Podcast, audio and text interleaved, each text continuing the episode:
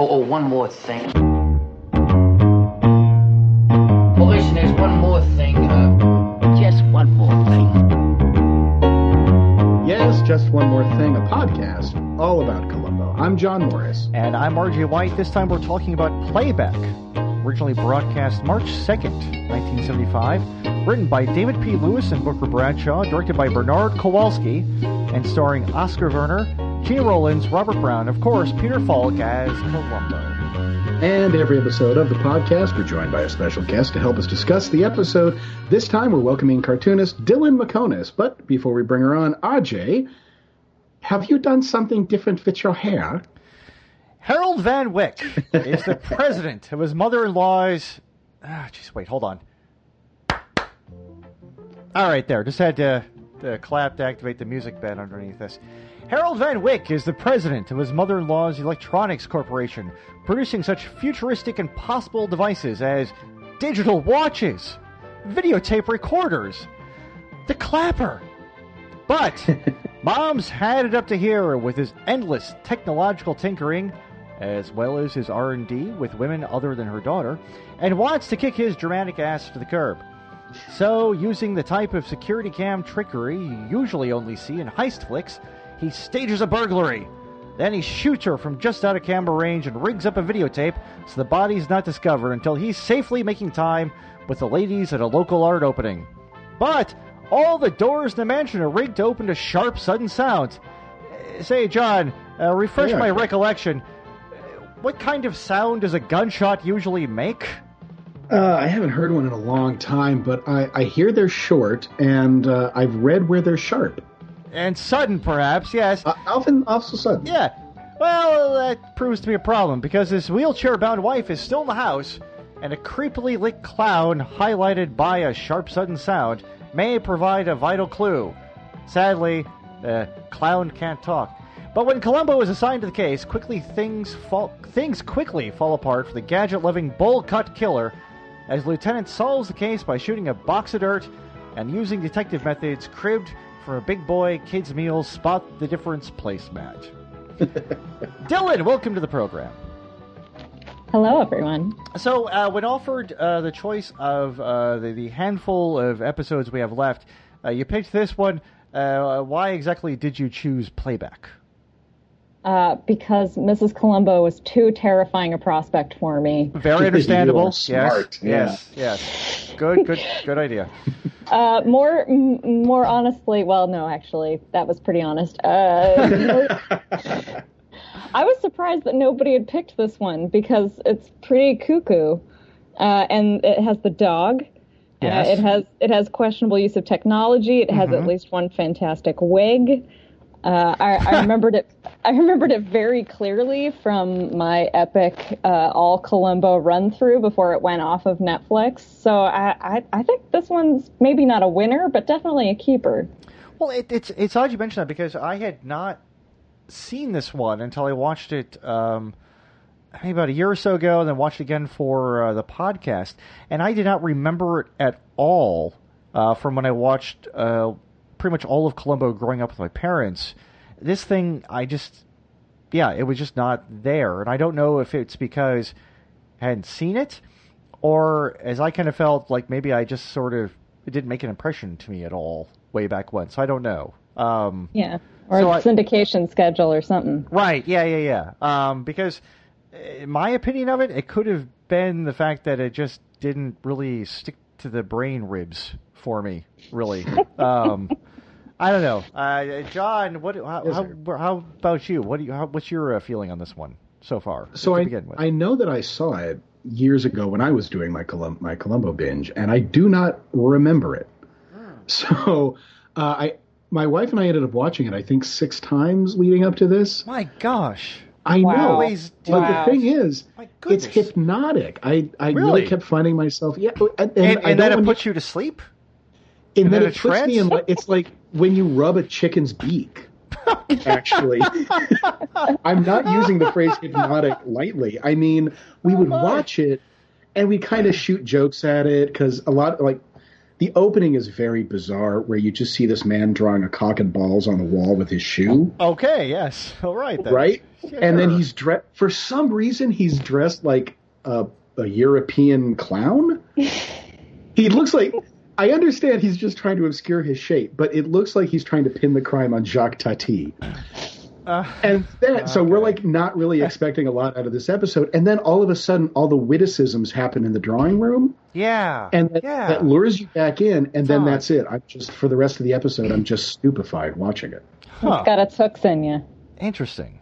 Yeah, The thing is, Oskar Werner. I mean, the main thing I mostly associate him with is um, uh, Fahrenheit 451, and that's the thing. Uh, I saw that like late at night when I was in high school. I came home late from a date, and I'm flipping channels, and it was on at like uh, midnight, one in the morning, and I sat there transfixed. That's the thing I always think of to this day with this guy, and I haven't really seen him many other things ex- except for this. And the two things, in terms of how they grab me, could not be further apart. It just this, This- I don't know. This is one of his last uh, his last acting credits on Really? film. Oh, Yeah, he uh, apparently developed a bit of a drinking problem during Fahrenheit 451. oh no. Uh, and he, I mean, he came out of a, a pretty intense life. He and his wife um, hid out basically in Germany during World War II. She was half Jewish. He was an actor with left wing politics. not so- not popular with the Yeah, regime. so yeah. they they had, they had a rough go of it. He always really preferred uh, live theater, so film and television were kind of what he what he did to get by. Uh, Oh. But this was this was really one of his last credits before he gave up the screen and just pretty much exclusively did some stage appearances, and then died, I believe, in the in the mid '80s of a heart attack. oh but- jeez. I, th- I think his working career was really curtailed by the drinking. Wow. Okay. Well, now I now I feel bad about uh, Yeah, now that I'm not being a big fan of this really episode. Oh dear. I mean, this was a fine effort then by all involved. I apologize for anything I've said already. I uh okay. Um to the dog. Just Oh, dog's great in this. dog. Dog's great in this. Actually, uh, if you could expand, uh, Dylan, a little bit, I, I love the weird, questionable technology. If you could uh, kind of go on a bit more about what you meant by that, because I think that's a very fun, um, odd aspect to this episode. yeah, I think this is one of the earliest in- instances, at least for this era of video technology, of a detective solving a case using enhance. Right? Yes, yes. Because I, I, I swear to goodness that that I, I did stuff in college in like the uh, uh, 90s with video stuff, and you weren't able to do that then. So you would not have been able to do that back in 1975. You're like, oh, make that clearer. Zoom yeah, in the, on this. the the giveaway clue is like two lines of video data. There's there's just no way to zoom in and that be able to been- read type on a piece of paper. That's Right, why I right. love the, the the guy, the engineer who said when Columbo says, "Can you enlarge this?" and he just goes, "Yeah, no problem." Yeah, sure. That's easy. Yeah. Just so dismissive, like, yeah, that's that's what we do all day here. We make perfect photographs out of the smallest little bits of CRT video. well, I, you know, in 1975, I'm sure it all seemed feasible. Oh, sure, yeah. Yeah. Well, it even seemed feasible to uh, Columbo at one point, which I love that he wanted the videotapes, and he said, "Oh, can the police do it?" Oh, I assume we have the technology back at police headquarters to do this. It turns out, no, he had to go to the guy's company to do it, which I kind of like that little turnaround. It's not explicit, but yeah, It's a nice the little bit of staging too. Yeah, yeah. Yeah, Um, there's there's a ton of gadgetry in this episode, and it's it's kind of made fun of as being this guy's downfall, both as a businessman and as a murderer, is that he's just got too many little gadgets and what's it's going all at the same time, and uh, one of them ends up catching him out. Right. Well, actually, he has. Uh, Van Wyck has a line in it where he specifically talks about technology and the fact that the more complex system is, the more it's exposed to problems. Which that's exactly what happens to his plot, his murder plot, and it's just yeah. Which I I, that's I have to admit, with that being said, usually the way that technology messes up in Columbo is he was so concerned with the gigantic, flashy piece of technology that he forgot some small parts. So, like, is it uh, is it Fade into Murder where he, we as Ward Fowler makes the videotape play at a wrong time, automatically recording and playing back. to to frame his friend, but he forgets to reset a watch or sets it wrong. I think. So it's the simple piece of technology that screws him up. I think And I I think ex- him, him it's the uh, I think it's it's um, fingerprints inside a glove or something like that. That he Oh. didn't think about that because he was just trying to be too clever with everything else. Yeah. Yeah, it's that's how it always screws him up. And this one, I, it, the technology didn't screw him up. Right. It- no. Yes. It was something very basic and old fashioned. Yeah. Yeah, It was staging. I mean the, te- the technology caught him, I But- guess, but it but wasn't because worked. he was using it wrong. It, it, Yeah. it was like the details and the staging and just a simple human thing of putting something on a desk where you always put it. That's Mm-hmm. what screwed him over. If he just hadn't have put that invitation where he always puts those envelopes, he would have been fine, free and clear, nothing. Yeah, That's the a good- technology I actually would- helped him. Yeah, I was really expecting one of the pieces of technology, like the, the when the door thing came up. I thought, all right, there you go. I was expecting the in-house Yes. technology. I thought like the the wheelchair ramp would turn into a trebuchet because he plugged something with the wrong slot, or something would happen, and then uh, Gena Rowlands wouldn't be able to go out and garden in her gorgeous flowing gown yeah, and right. dishwashing gloves. Uh, Anyway, so that's what I was expecting. It was kind of neat that it was just he overlooked something very simple. Yeah, you know what? Actually, now that you mentioned that, that is kind of. Yeah, okay. I like I like this a little bit better because of that. I hadn't thought of it that way, but okay. Yeah, you won me over a little bit with that. That's, Okay, we got one. That helps. One. Okay, that helps. Yeah, yeah.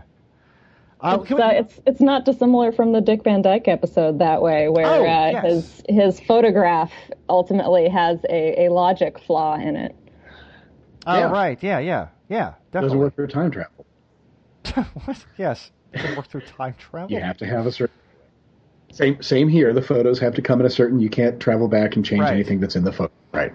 Well, one thing I was I was freaking out because um, uh, yeah, because I said before I did TV stuff way back when when it was on the, the kind of uh, verge of switching from um, the analog stuff to just completely digital things. The the way he had to be doing the patch cords back and forth to make it work that was making me kind of stressed out actually because I know I would just completely stress I would just mess that out mess that up completely like the having to have the different things plugged in the slots I know I would not be able to keep track of that back then we had to do that sort of thing editing from like deck to deck I just Yeah. yeah it was yeah it was freaky that you had to do that back Well, then. it- yeah It didn't worry him because he's a sociopath. oh yes yeah that helps that helps a great deal So too his anxiety circuits are a little dampened down. well and It's- also it's why weird. is oh, sorry Oh, I was just going to say it was, and this is really going to take us a different topic. Sorry, but I was just so strange that they waited so long to really cement that he didn't love his wife. Did it take that long? Well, I mean, it's implied, and he's cold and aloof, and she's very warm, but she's very adoring, and they do trade witticisms back and forth. I think it's really condescending. I guess, but But- I think with the with the mother-in-law threatening the blackmail immediately, Yeah, but, I mean, that his- seems. And then and then after he kills mother-in-law, just going right out to try to make time with uh, the lady at the art gallery. Well, I didn't really thing, get that his- he was into her. His wife's in a wheelchair. Maybe they have a special arrangement. Dylan, could you ask Erica about this? They might have to do a comic on it. Uh, they uh, Sure, yeah, it, it could be consensual. There's there's no way to, to know, but yeah, the fact that he has contempt for her, as opposed Right. to he is trying to position himself beautifully uh, in all other respects in his life. Yeah. That's that's the problem. Yeah, I think he's just very mercenary about it more than anything Yeah, else, it's- and he it's it's it's, a, not it's a thing of convenience for him more than anything. It's Yeah, just he's that- not, he's not trying to kill her off. No, no. No. It was just later in the episode when she's hugging him and she says, Thank God you weren't there. And he asks her why, and she says, I would have lost you too. And he looks so uncomfortable, like, fuck, I'm going to have to kill her now. Huh. Basically, that was like the only time I saw where he hated being with her, as opposed to, you know, he was trying to go set his alibi up. He's like, honey, go to bed. No, it's fine. I'll, you'll be okay. And I got to go Well, set up an incredibly complicated alibi. because he does he doesn't see her as a threat until she actually tries to assert herself in terms of taking the company over and then Yeah, then she I is That's true. and then that's it because up to that point oh she's my wife in the wheelchair blah blah blah her mother is the Mm-hmm. real threat but then when his wife actually well maybe I should be running things for a bit then then it's a problem for him because it just hasn't been for all that time. And also Can, can we talk about the mother? She's Sure. not great either because in terms in terms of her she is not necessarily upset that he is cheating on her daughter because she's not going to tell her daughter about it. She's just going to use it as a cudgel against him it's like why wouldn't you tell your daughter that this guy is cheating on you is hurting you? No she's not. She has no intention of doing that which i thought was kind of lousy. No, she she clearly has contempt for her daughter as well. yeah yeah. It's it's ugh. She straight out to his, you know, to her face is just sneering at her for sleeping with that guy. You know, hmm. which that's a weird thing for a mother to do, yeah or maybe not. Uh, it's, it's yeah. I, I I didn't. I thought I do have to say I thought she was a lot of fun to watch. She and, and oh, the mother. uh, oh, yeah, the two yeah, of them she and Werner together, together were fun. and she enjoys her brandy. Oh, she does little dances when she's drunk. She stumbles around and waves her hands. Good she learned how to be a drunk for 1940s film. yeah, Oh, I loved it. That's good. I, I enjoyed Yeah. all the Chopin also. That was really nice. Ugh. Yes, yeah, yeah. Boy, was it? I'm not a show. I'm not Chopin. much of a Chopin fan because I feel like he's the Sorcerer's Apprentice, but with music instead of brooms. I know. Get out. It's my podcast. I don't care. RJ, do I? RJ, do I get out? Yeah, I don't care. Okay. Um, RJ refuses to take. I have to disagree. I'm gonna be. Uh, You could just take your microphone to a different room. That would yeah, there you satisfy. go. Yeah.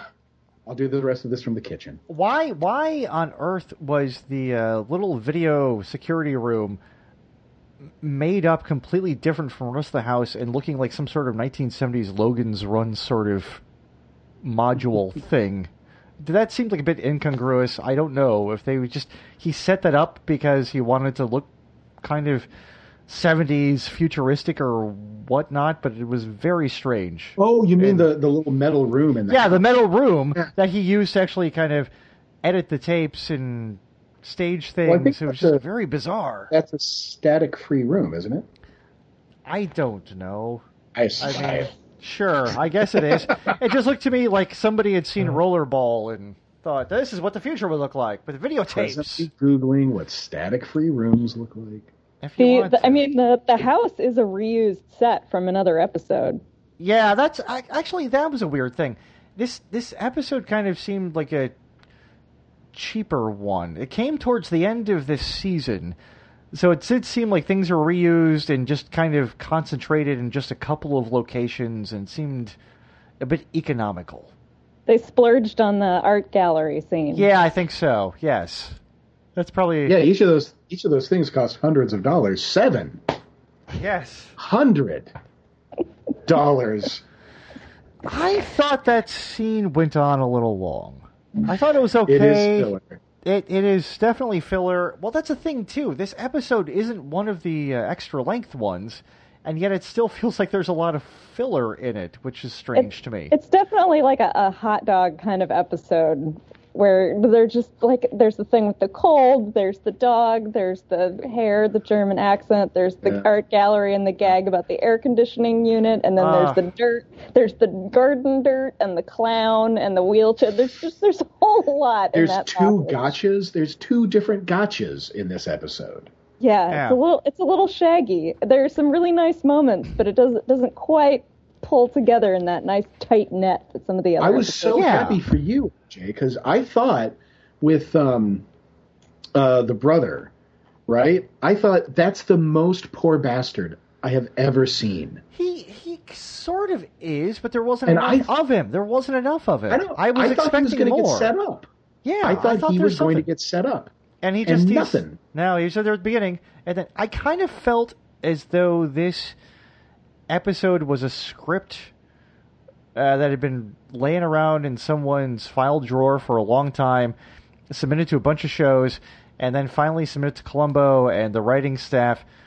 Put the Columboisms into it, and there you go. You got an episode of this because they maybe had gotten to the end of was it season four, season. Uh, hold on. this episode was. Uh, yeah, season four. It's toward the end of season four, so I kind of got the feeling like maybe, okay, here's a good one. We can just uh, sort of add the Columbo stuff to it, and it's a nice, easy one to do. uh, Gena and Peter, they work well together. It'll be fine. It'll be great. Get this one out the door, and there we are.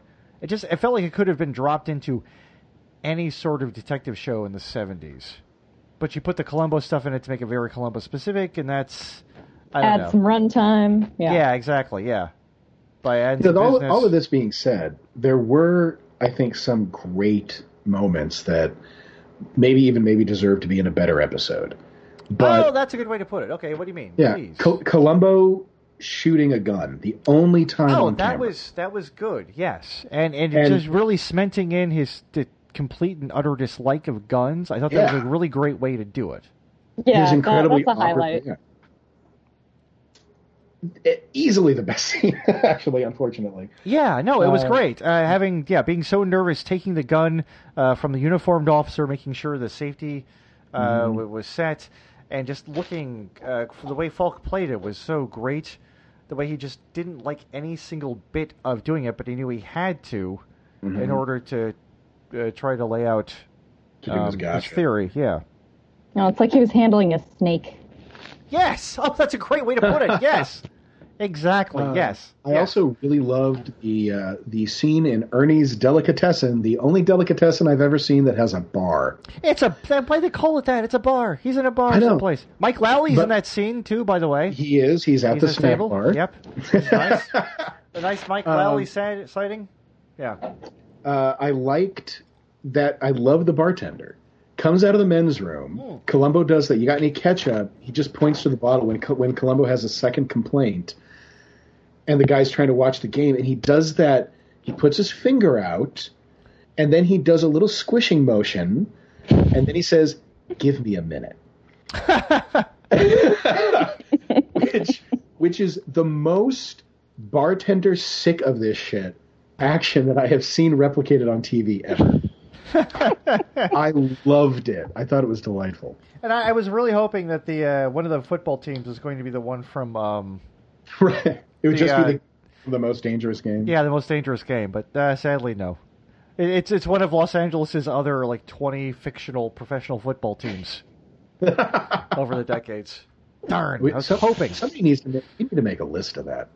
I'm sure it's on Wikipedia. Oh, Fiction- well. I'm sure there's an article on Wikipedia for fictional Los Angeles sports teams. I'm sure it's got to be up there. Googling.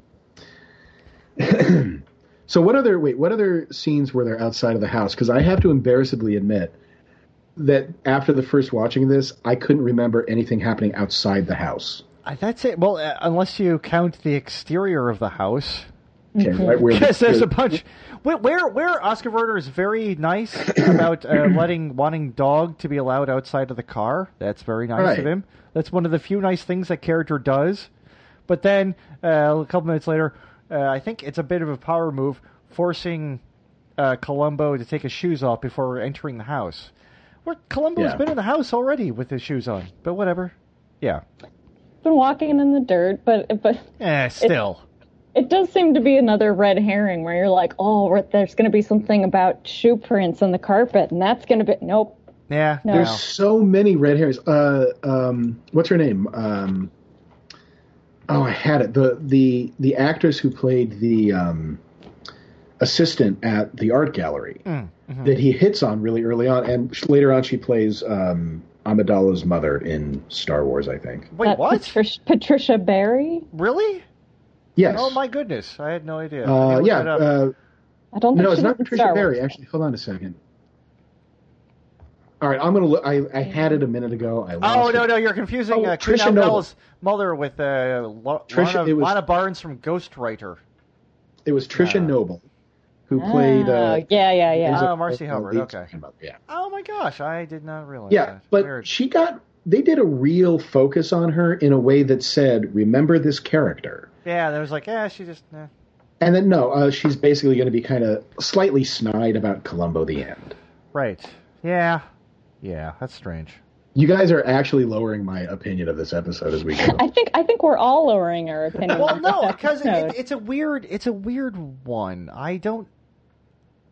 Yeah, it, it's it's a very strange thing because I think, uh, uh, John, as you said, there are bits and pieces of it. There are scenes that seem like, oh, okay, well, this is this is good, this is good, but you kind of wish uh, it was in a better episode or a different Yeah. episode. And I think chief among those kind of elements, uh, Gena Rowlands. You get excited because you think, oh, Gena Rowlands with Peter Falk, in episode of Columbo, this is gonna be something, and she's not given a lot to do except just kind of be sad and the thing. And she does it well. She does a great job in this. But it's maybe uh, a wish that she had been in another episode with a much larger part, maybe even being a killer. Would have been great to see her as like one of the murderers in an episode. But yeah, I, I had to yeah. I had to look up her IMDb listing just to make sure that she hadn't been in another episode. But No, nope. this was it. Yeah, like to have her have something at, at, at the uh, level of uh, the Cassavetes being in something that would have been great. And yeah. It's it's odd that this was, yeah, her her brush with Columbo. It's it's kind of. I mean, she's she does wonderful work in it, but I kind of wish there had been more, or she'd been something else where you can actually see her do something great with it. And yeah, it was odd. She and Werner obviously have fun playing together, and she and Falk obviously have a lot of fun. Oh yeah, no, together. the scenes, the scenes And that's and about Falk it. are great. Yeah, Yeah. yeah, You're. Yeah. Are we? We're kind of wrapping this one up after half an hour. we No, can move no, on to no, other no, topics. no, no, no, no, no. Because I mean, I, I've I've got some other stuff here too. I mean, um, All right, let's hit it. well, Let's actually, hear I'm scrolling through, and I maybe I was speaking a bit hastily there. Um, I, I have something to talk about. You don't want me to. so- Oh, okay. Go ahead, John. All right, Dylan. I need your expert opinion here. Oh, yep, boy. I'm here. in I'm the here for you. very in the very last scene when Werner is for some reason Christ-like displaying his body along a bank of computers. Did you notice anything about the inappropriateness of that scene, we'll say? Wow, now I'm now I'm frightened that I've been incepted somehow. Uh, Uh, no, yes. This no. is like the Berenstain Bears what thing. did I what did I miss? Uh, I am of the opinion that Werner's whole hog is on display. I don't think so. I think I think it's I think it's like the first episode of Curb Your Enthusiasm. I think it's a fold in the pants that you're they're misinterpreting. I don't think that's it. I don't. Yeah. I will, however, I did put a, a Twitter poll out with a screen cap, and it's 69 to 31. Nice. In Nice, favor yeah. of course, Dog. of course it is. They did that on purpose. Of course it is. Nobody else vote. Um, I'm, I'm definitely Team Hog, I'll tell you what. I don't know. I don't know. I I think it's just unfortunate. I I mean, if you're gonna do that, I think it's unfortunate uh, costuming because if you're gonna do that, yet uh, we we made that kind of uh, the Roddy McDowall episode. His pants were uncomfortably tight. So Yeah, I think, it- we I had- think it's just a Yeah. situation like that. Maybe. I don't think it's a. I don't think it's excitement in the acting or anything like that. However you put it. This is weird. it's that good a scene. This is weird. I'll, I'll give you one possibility. He does carry his remotes in his pants pockets. Sure, there you go. Uh, yeah, maybe That's a that's possible- Yes. I, however, tubular it's his dick. remotes. Anyway, well, actually, okay, get away from that. But also looking at Oh, the tubular the episode, remotes. That's yeah, the name of my band. Yeah, there you go. I got to Um, write The thing is, I think um, Oskar Werner's uh, acting. Well, I mean, his acting is good throughout, but I think for this character, it gets uh, much better, much more interesting as the tension starts ratcheting up from Columbo. I think he, the character becomes a lot more interesting, like in the back half or back quarter of this episode, where it just becomes a lot more interesting to watch. He doesn't start out as chummy with Columbo as a lot of the murderers do. No, but when he starts getting the frustration, I think his acting gets a little bit more interesting with it. Like the frustration with it and everything, I think is actually uh, quite good. That is definitely a meltdown for the ages at the end. Oh yeah, no, it's great. A meltdown to a certain point, and then he realizes, okay, there's no point to this. I'm done. Yep. And the handcuffs come out, and he says, "That's not necessary." It's a That is great, the end it's a great sharp cutoff where he realizes, no, you can't do it. Yeah, Yeah. I, I, this just doesn't matter. This doesn't matter anymore. All right, I'm going. I'm going off Yeah, the there's- Huskow. Finished. I thought Can't that was salvage this one. yeah. I thought that was actually nice. Yeah, that was actually uh, that was actually pretty good. I thought. Yeah, Um, there's moments. The the art gallery scene, yeah, we talked about it a bit. The we we touched on briefly. I thought the air conditioning joke was kind of a, like, eh.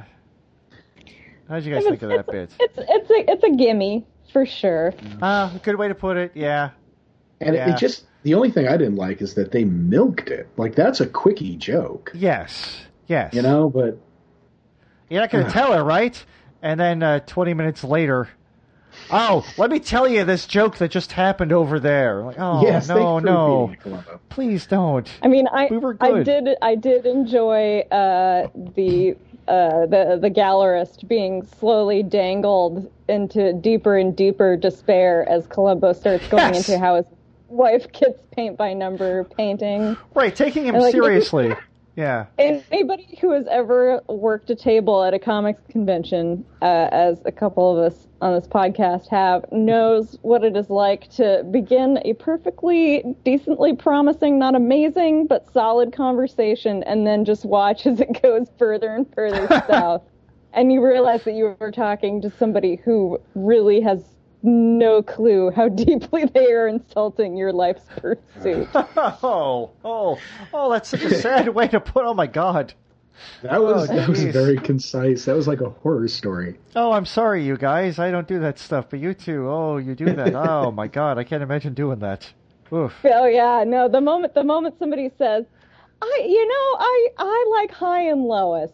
Now there's, what? there's a there's a real thigh slapper of a strip, and you're just like, oh, Oh, great. no. Beetle, Beetle Bailey, that made me laugh just the other day. And you're You know who should be drawing the new Nancy? A man. Mm. Oh, That's actually that's usually what I get is the uh, people who come over and assume I have some fucking awful opinion Oh, uh, really? that they share. Yeah. Oh. Uh, I Wait, what? into- there's a- Really? In Yeah, comics? me and Dean. Huh. Me and Dean Trippe have a pretty good story when we were sitting next to each other, but it's long, and I'll share it with you later. I, all right, sure. Um, so actually, something I thought I realized about this too, uh, John, you're ongoing, and, and, and I don't know um, if if uh, Dylan you're familiar with this. John has this theory that uh, Columbo is a sort of such contempt. is just no no no it's a good thing no no it's a good theory I enjoy it and I think I'm gonna. Bol- I mean, I think this episode kind of bolsters it a little bit. Um, Maybe. that Columbo is this antibody that goes through different genres of TV shows, uh, sitcoms, things like that here and there. I think this one just felt very soap opera-ish to me at the start.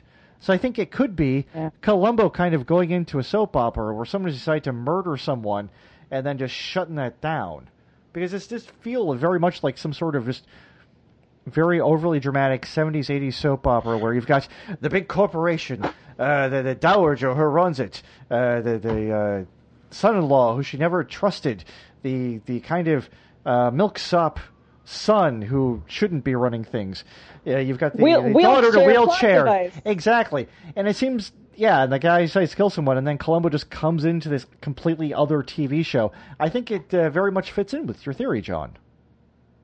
I I'm with you, except it is so hard for me to figure out. I mean, soap opera, yeah, but what kind of soap opera takes place in a gothic mansion of an electronics expert who has a robot room? John, you have not watched enough. Yeah, of that sounds that sounds like a I ridiculous feel- soap opera to me. That sounds exactly like a ridiculous soap opera to me. If I was to I, come I up with some sort of dumb. if I was to come up with some sort of just ridiculous, crazy stereotype of a weird soap opera, that'd be one. I did. I'd, I- I'd go with it. Yeah. I do feel super dumb for for saying it because as I was describing it, I realized yeah. you come through it's like, what? These ridiculous plot points that could never happen. What kind of soap opera would have that? Hey, soap opera. Okay, Yeah. so Gena Rowlands is just coming off of Peyton Place.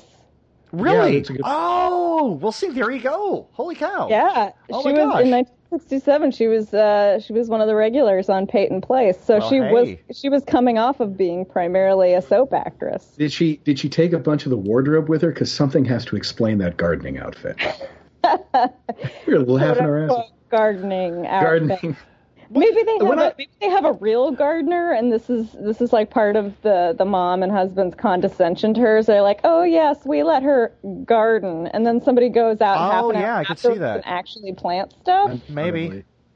I think it's amazing that they they condescend to her so much, but they let her wear long flowy sleeves while she's running around in a wheelchair. Well, yeah, that, yeah. I, I thought they were going to come out and just find her under it. Well, I, I, I found it interesting that they never explained exactly what happened. Is this a, a, a condition she's had uh, since childhood? Is this something that's recent? There was some sort of accident that perhaps the husband was responsible for. They never explain exactly what it was, which I kind of liked. They left that sort of ambiguous. It's out there in the open. You don't know what it is because a lot of a lot of I- shows they would just a lot of shows they would just sort of tell you exactly what happens. Like, oh, it's so tragic because this happened. It's like you don't know. She just she's in a wheelchair. She lives her life. That's fine.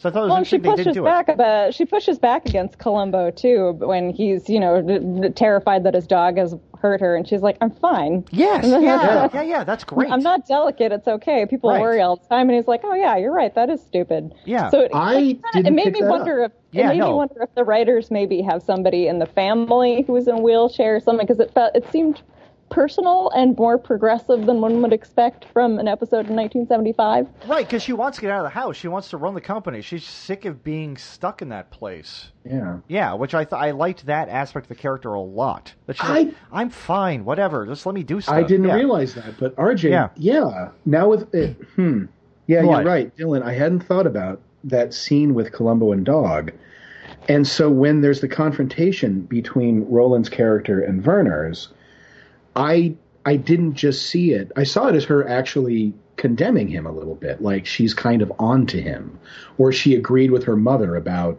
his bad business sense. But yeah, the scene is just she wants to get the fuck out of the house. Now that her Exactly. mother's dead, she sees an opportunity. I didn't get that. Yeah, she's I she's watched felt it six underutilized. times. I'm, so, I'm sorry. Sorry. What was that, Dylan? she's she's tired of uh, being underutilized or un- Right. underestimated, Exactly. and the the fact that her mom is now dead has kind of opened up her lane a little bit. And then when her when her husband tries to choke it right back out again, she's not having it. Right, Hmm. yeah. Got Yeah. it. And she has she has a line early on about uh, uh, talking about her mother. How oh well, she's just uh, mad that I'm not her little girl anymore. I'm not anybody's little girl anymore. So it's just, there's this running theme throughout the episode of her being fed up with being infantilized. Right, which which makes me almost think it, it's a long term condition that she's got a little bit. Maybe so. Yeah. Yeah. I mean, she she lives in a child's room. Yeah, the clown. Oh yeah, right. Boy. The Yes. Clown on a With big the clown. rattan chair. Yeah. Clown. Clown doesn't talk. Sorry. No. Oh yeah. We, we did a, we did a Mrs. Columbo episode with evil. We're in that evil clown. said it was an evil clown? RJ, do you No, think? the, the clown gets murdered. The clown, But there's the other clown clowns. ventriloquist dummy gets murdered Oh boy. with a person and like a. No, actually, no. The clown ventriloquist dummy witnessed the murder. Right. He just witnesses a murder and then he's murdered. Yeah. Oh, crap. Welcome to Mrs. Columbo. Yeah. Uh, yeah. We'll see if so we're you know, more the- of this. What what what made Dylan surface in my attention, RJ? Yes. Well, when we were talking about Columbo, is Dylan, you were dropping legitimate knowledge about how well Columbo would fit into a comic book format. Yeah, and how? Yeah, I'm- yeah. It was on Twitter. You folks were talking about that, and and how would that actually work? You think? Well, the I mean the the big sell with Columbo is the intro, where the audience actually knows who the murderer is. Because with Murder She Wrote and uh, other equivalent detective stories, it's always like, can you guess before Jessica Fletcher does? But with Columbo, it's all about just watching this this slowly tightening gyre around the murderer. And it's really it's really a matter of how is Columbo going to finally pen this person in. And the nice thing about uh, a 22 page comic or a graphic novel of a certain length is that uh, that kind of narrative formula is really handy. You have a very constructed beginning and then a formulaic end, and the fun is all in the execution of that formula. So the fact that this one is this one is so distinctive in murder mystery television, I think makes it a good candidate for adaptation in that way. And I know there are a bunch of prose novels, a bunch of uh, Columbo licensed novels, I believe. But uh, I, I think this would translate nicely. Also, because the cinematography is so thoughtful in Columbo as compared to many equivalent shows. Do you think you'd be able to compress like a 90 minute uh, story? Oh yeah, probably yeah. Yeah, you could do that into a comic. Uh, you know, a th- single issue, that- I- maybe. Well, wouldn't have to be Yeah. a single issue. Well, I don't know. It could be.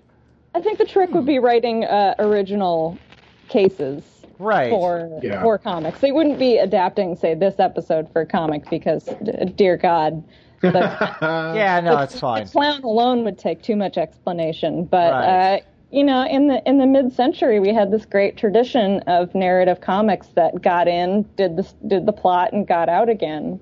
And I, I think you could use the character of Columbo and the format of we see the murder at the beginning could could be really good for structured short narrative. I, I wonder did I I haven't read nearly enough of them and I need to. Like a bunch of the, the old EC like uh, crime not the horror stuff but the crime comics. I wonder if any of them did stories like this at all where you get that. Where you have Yeah. the murder Yeah. at the t- I I know some of the horror ones did where you see someone committing a terrible thing and they get their sort of ironic uh, what's coming to them at the end, but it, it's not always a straight out detective I would- figuring it out I would thing. say- but that would be that- someone I had would to have say- done that. I would say the only thing in EC Comics that's really distinct from the Columbo uh, process is the density of text. Right. Because yes. those ECs were cramming as much as they could. Columbo needs like some full page, sometimes just silence, sometimes just one figure in a panel and nothing. right. Yeah, little little air. Right. Little air. Or him I just could, him just uh, kind of looking at like a couple panels going back and forth, looking at a thing far off, back to him looking at Mm-hmm. it, back to it closer in, back to him even closer in, and just like seeing what's different that he's actually kind of witnessing and just figuring out. Hmm. If it's a very serious episode, I totally have Bernie Krigstein in my head right now. Yeah, that's That'd be neat, exactly, yeah. That's exactly who I was thinking of too. Excellent. All right, let's go get him. sure. Uh, oh sure. I'll go get a black. Uh. I'll go get a black rooster. Uh, you go get a stone table. Uh, Uh, the closest we come is like a hypnotized chicken. We can't get a black rooster. That's it. I'm we can only trying get to rest. there, well, as long the- as we have the a beak. ceremonial. If we have a ceremonial dagger, if one of you could just stop at a Chick Fil A and get like a, a chicken sandwich, I'm sure that would do yeah, sure. for the sacrifice. Oh, Uh, I got to say, I did a little looking while we were talking, and I mean, yeah, original uh, adaptations are a little tricky. They might come out like the Dell adaptations of the '60s, rather than the original stories. But I think RJ, I have one that would be fantastic. Death hits the jackpot. Oh, that would be a good one. Yeah. Bare armed, Rip Torn, dressed as a 17th century gentleman. Yeah, It's made for it. that would be pretty good. Yeah. But actually, Duncan I, for great. it, now I'm thinking it would be kind of fun to, yeah, do it as a Dell Gold Key wacky thing almost too, with like the photo cover, the photo cover, or even just to mock up a whole bunch of like a Gold Key uh, photo cover uh, comics for Columbo episodes. Well, Just Oh yeah, that'd, be, that'd be really fun. that'd kind of be nice. I, I, I think probably we'll, will both of us, you and I, do a couple of those. Before I could do that. I'm, I'm writing it down because there was something a while back that, that got close to that. But now with Columbo, that oh, actually yeah, would be the really good. HBO Thing. That's Yeah, right. yeah, yeah, the HBO thing. But this, I think, I like better than the HBO thing. Okay, Yeah, this is good. I I'm, like I'm this. writing this down. Columbo gold key covers. Talk amongst yourselves while I write this down. this thing I- I- for an audience of two or three people. Yeah, I'm I trying to think, think of. just uh, just just seeing people's varying interpretations of the character would be really fun. Well, that would be. I mean, because I know a lot of people go uh, go around to the uh, the conventions, the comic book conventions, and what have you, uh, and they'll have like a sketchbook that's like one theme for one character. Good lord, that'd be a great one. Just I'd be so asking- I'd be so happy if somebody commissioned me to draw Columbo. Just I go would, and I wa- would just clap my hands. Yeah, going around with a uh, sketchbook and just uh, getting a sketchbook full of people drawing Columbos. Man, that would be nifty as heck. Hey, kids, Well- if anyone out there wants to do it, start doing that and uh, send us scans or photos in because we'll post the heck out of them. 'cause that's that's a fun idea. Oh, I like that when we get to the end of the episode and we're asking what we have to pitch, Dylan's going to be, well, I can take commissions for Columbo drawings. Yeah, good, do it. Yes. Yeah, go for it. If anybody I'm- wants I to actually- hire, if anybody wants to hire me to edit this anthology of uh, Columbo short comics, I am available this fall. Uh, I've got lots of ideas. Hit me up. It'd be it would be uh, cheaper than uh, producing an entire TV show. It Well, come and I'm up, there we telling go. you guys, if we could work a Columbo Murder She Wrote crossover comic, Oh my gosh, yeah. Because I mean, Pure they're putting, they're putting, yeah, that would be. Oh man, that would be something weird, huh? Just ride that gravy train. Because I mean, did, Lord, didn't they do, didn't they do like a Star Trek Green Lantern thing a few years back? Some comic book company did. It's like if you can do that, you can do Columbo and Murder She Wrote. Well, and You Columbo and Murder. She Wrote actually they do share some producers. Yeah, They- no, they- they- writers they have- and everything. Yeah, yeah. Yeah, Peter they- they Fischer have- did. Yeah, A joint history, so I feel like they, they would meld better than Minnie. and, The, and then you uh, have the annual, which in, uh, gets Matlock in there. Let's No. not forget the, one of the key writers on Mrs. Columbo was the co-creator of Murder She Wrote. Yeah, Yeah, no, he- yeah, he- yeah. So, he's there's pretty honest about that not being his best acting. but that was the step. That was the stepping stone. Uh, then Columbo. Well, write down well so if, far you, as- if, you, if you go down that road, then you got the uh, the, the uh, comic that has uh, Columbo as some sort of uh, cop testifying in some LA law case with Steven Bochco. So there you go. It's Oh, 1980s there you go. 1980s Columbo uh, running up against LA law somehow. One of their cases. Well, he appeared on Alias. This is an entire. Oh yeah, it was that weird Oh. promo thing for an ABC um, anniversary Yeah, it was special. like anniversary and he was.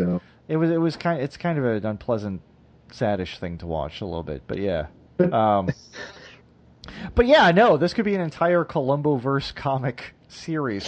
Come on, IDW, Boom Studios, get at us. We don't I'm have the surprised rights, but we can do it. Like, I'm surprised there hasn't been like a Columbo meets Batman kind of nonsense Ugh, before. But no, now I that really, you said I it. really, I really, really searched and I did not find anything.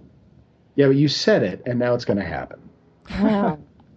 Son Oh wait, actually, um, uh, Gabriel Hardman did a Columbo Batman crossover. I got to go find it.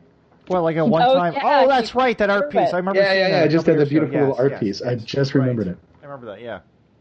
Um. Okay, so we agree that this Columbo comics idea is probably slightly more interesting than this episode was. All right, good. Yes. yeah, yeah. That seems that seems fair. I mean, there's a, there was a lot going on in this episode. I think there's a, a lot to love and a lot to be uh, baffled by. Yes, exactly. Um, Yeah. So, so uh, let's start going around then. So, Dylan, your overall impressions of it. I mean, does that kind of sum it up for you? What you just said there, or I mean, Yeah, the good and the bad. kind What do you think? uh, It's kind of a lovable hot mess. Ah, there you go. Yes, that's that's that's pretty accurate. Me, I I kind of feel I, I- it's. I mean, of course, being a '70s one, it's already better than you know 80, 90 percent of the uh, later era ones. But still, for me, it just kind of sits there. It's okay. It's it's all right. It, it's yeah. I just don't feel like there are some where flipping around on a Saturday, Sunday morning, and some cable channel is running Columbo, you know, like, oh, hey, this one. I haven't seen this one in a while. I'm going to watch this. I don't feel like I'm going to stop at this one if it's on. Like, oh, it's it's that one with a bowl cut German. Oh, hey, look, here's a law. Here, here's a Law and Order I've seen five times on TNT. Okay, oh, I like this one. Oh, there's old Briscoe going at it with someone. Yeah, I'm I'm more apt to do that. It's it's yeah, it's weird. I feel kind of bad that I feel that way about it. But I, another way, I kind of understand why it took us this long to get to this one. Uh, the Yeah, of- you you you had to get through all of the Robert Culp episodes. right, which took us longer than I thought it would. Actually, wait, John, is this our last '70s one before the end? Uh, yeah, I think we've got three 90s to go. Oh my gosh! Wow. Oh, oh, we should have planned that better. Oh well. Okay. Well, oops. Okay, You've we gotten have three. through all the have- Shatner. Yeah, we all the share. yeah, we, we yeah we're we're full up on Shatner. Yeah. Would, would Oh, you boy, like me I'm to so the sorry. The Shatner shed. That's uh, it's already stacked up like cordwood. That's done. I We're actually, I think I can tell you the three we have left to go if it'll help diminish. I know, your I know, I know. No, I think I know what it is. I know what it is. It's Okay. um, uh, Uneasy Lies the Crown, Mm-hmm. uh, the Billy Connolly Orchestra one, which is what Murder with Too Many Notes.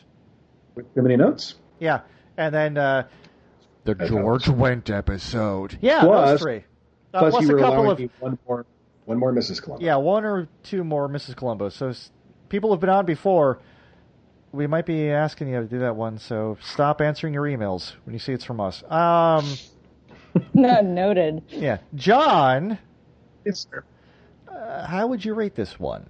Well, I tell you what. First off, there is something I, I forgot to mention. I only mentioned it because of the 87th uh, precinct Oh, uh, yeah. connection, which is Gena Rowlands was on the 87th precinct uh, television series. oh, really? Oh, weird. As a recurring character, she played Teddy Carella, who's the deaf mute wife of one of the detectives. Okay. Um, Huh.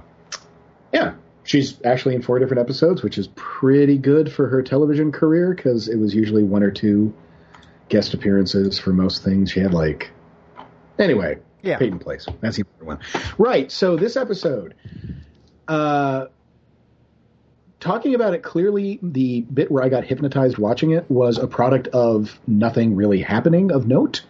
I guess it's not a great episode. Yeah, it's Um, weird. Yeah. But there's a lot I do like about it a lot, which is I do like Rowlands' and, and Werner and Falk's performances. I think the scene in the in the deli slash bar is great. It just doesn't come together, so I am forced, I'm afraid, to give it uh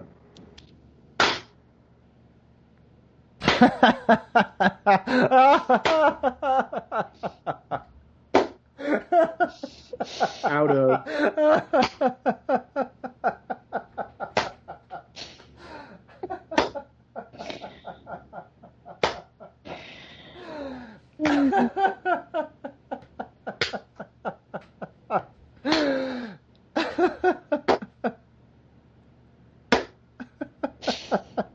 point out, I'm not done yet, but that's more entertaining than the episode. Oh, there you go. okay. Thank you. thank you. Thank you, John. No problem. Had to help. Um, yeah, boy, I really want to see an ongoing Columbo comic or at least an anthology or some sort of a few one-offs. I think that would be, man. I think that would sell a little. I I mean, think so, too. enough. I mean, comics. The mainstream ones don't sell that much these days. I think a Columbo one would do well enough. I think it would do fine. I don't know. I, I agree with you, obviously. Yeah, I think that I think they'd do great. Anyway, uh, all right. So, uh, Dylan, what are you working on these days, and where should people go on the internet to find that information out? I'm glad you asked me that question. I love to I love to help people plug things. For once in my life, I have a very easy answer. Uh, I have a comic that's debuting on July 25th.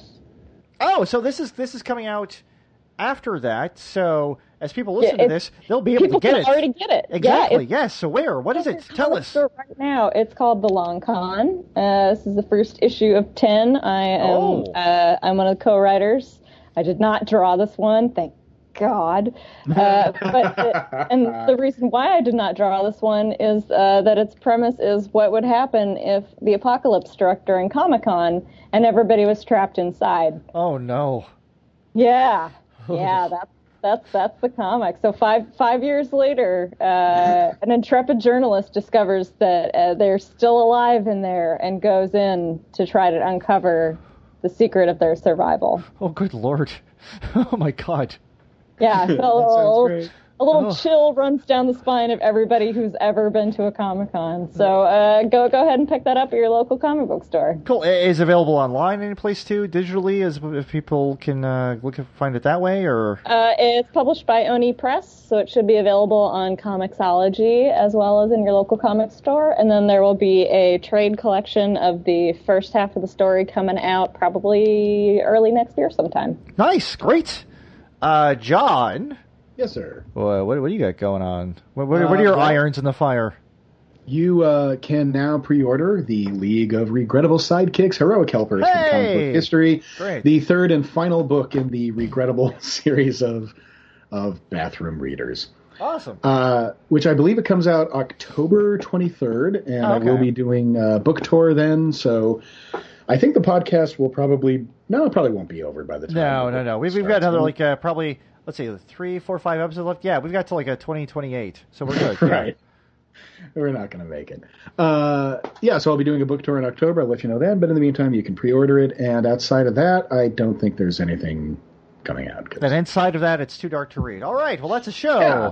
for this time around. uh, thank you, Dylan, for doing the program. Uh, thank My pleasure. And and, and you you helped make a kind of uh, not uh, stellar episode of Columbo uh, much much easier to talk about. Um, so thank you for doing that. Because I'm glad I could do something meaningful today. Thank you for doing that. Um, you can listen to other episodes of Just One More Thing at jmtpodcast.com or look for us in the TV and film section of uh, Stitcher, Google Podcasts, iTunes, what have you. If you want to, as we're winding down the stretch, uh, leave a couple of nice positive reviews. You'd leave negative ones, but we ignore those. But leave nice positive ones because that kind of helps our standings or whatever them. that means.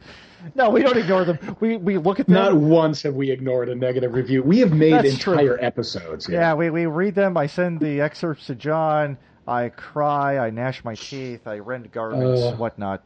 Um, if you want to follow us on social media, we're on JMT Podcast on Twitter, where uh, we like uh, watching out for uh, people mentioning Columbo stuff, uh, retweeting, amplifying, all that stuff. Um, and on Tumblr, we're also JMT. Wait, are we JMT Podcast or just one more thing on there? I've not looked at it in No, such a long time. J- JMT J- Podcast on Tumblr. Um, Nailed it. Well, because it. well, because lately we've been doing like one of these episodes every three months, so I don't, yeah, I do the thing that often. You see, the social media and everything. I, um, yeah, where uh, once we put up a new episode, John puts up his further thoughts on the pro on the episode, and also uh, a bunch of screen caps from the darn thing. Um, if you want to write to us, uh, we like getting our emails uh, from our folks. We like reading them on the uh, fake internet radio air. Uh, write to us at Columbo at thecitydesk.net. That's the program for this time around. We'll see you next time with one of those last three episodes or a Mrs. Columbo. I'm RJ White, I'm John Morris. and we'll talk to you next time. Thank you very much.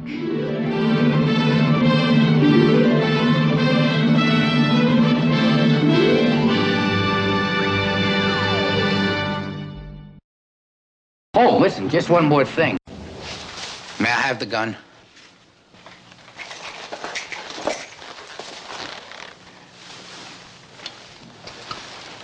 Is this loaded? It's loaded, Lieutenant.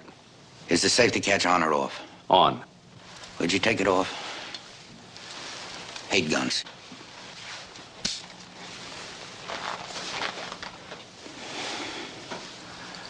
Would you go up on the stairs and watch?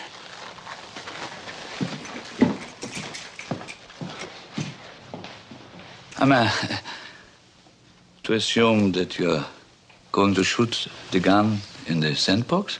Yes, sir, but you don't have to worry about the bullet going through to the floor. I've tried this before. Why don't you use a blank cartridge? Wouldn't sound the same. It never does. All set out there? All set. All right, Miss Van Wyck. Thank you. You want to put your fingers in your ears? This thing can make a lot of noise. I can handle it. I wish I could say the same.